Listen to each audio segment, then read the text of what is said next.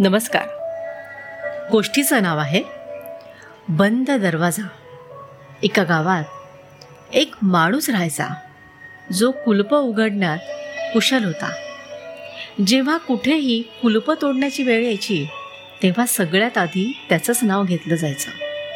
एके दिवशी काही बुद्धिमान मंडळींनी त्याची परीक्षा घ्यायचं ठरवलं आणि त्याला एका ठिकाणी एका ठराविक वेळी कुलूप उघडायला यायला सांगितलं. ठरलेल्या दिवशी सांगितलेल्या वेळी तो पोचला. तेव्हा परीक्षेचे नियम त्याला समजावून सांगितले गेले.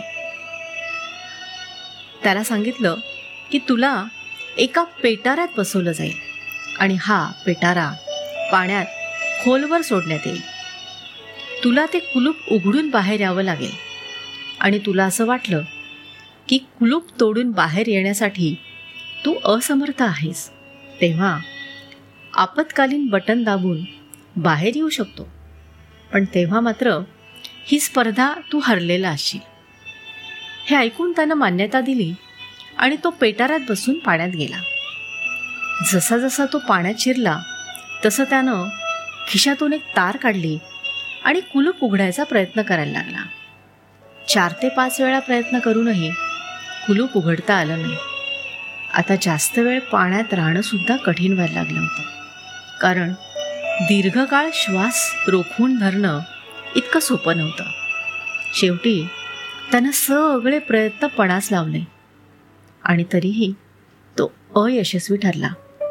शेवटी त्याला आपत्कालीन बटन दाबावंच लागलं. पेटारा हळूहळू वर आला. पाण्यावर आलेल्या पेटाऱ्याला बाहेर काढ काढलं आणि त्याला किंचित धक्का देऊन तो उघडला. हे बघून तो आश्चर्यचकित झाला की पेटाऱ्याला कुलूपच लावलेलं नव्हतं.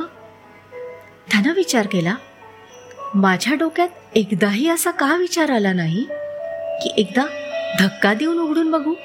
कदाचित पेटाऱ्याला कुलूप लावलेलंच नसेल? आपल्या रोजच्या जीवनात अशाच परिस्थितीला आपणही सामोरे जात असतोच नाही का? आपणही अकारण खूप विचार करतो. आणि त्याचे परिणाम आपल्याला भोगावेच लागतात. तर कधीकधी फार विचार न करताही आपल्याला सहजपणे त्याची सोपी उत्तरं मिळून जातात. आपण मन शांत ठेवून थंड डोक्याने विचार करायचा प्रयत्न करतो तेव्हा अधिक चांगला उपाय सापडतो. आपल्याही जीवनात असंच घडतं नाही का? असं वाटतं की हेच खूप मोठे प्रश्न आहेत. मग कधीकधी अस्तित्वात नसलेले प्रश्न सोडवण्यात आपण गुंतलेले असतो आणि त्यांची उत्तरच मिळत नाही. कदाचित ते प्रश्न नसतीलही आणि केवळ आपल्याच मनाचा संभ्रमही असू शकतो.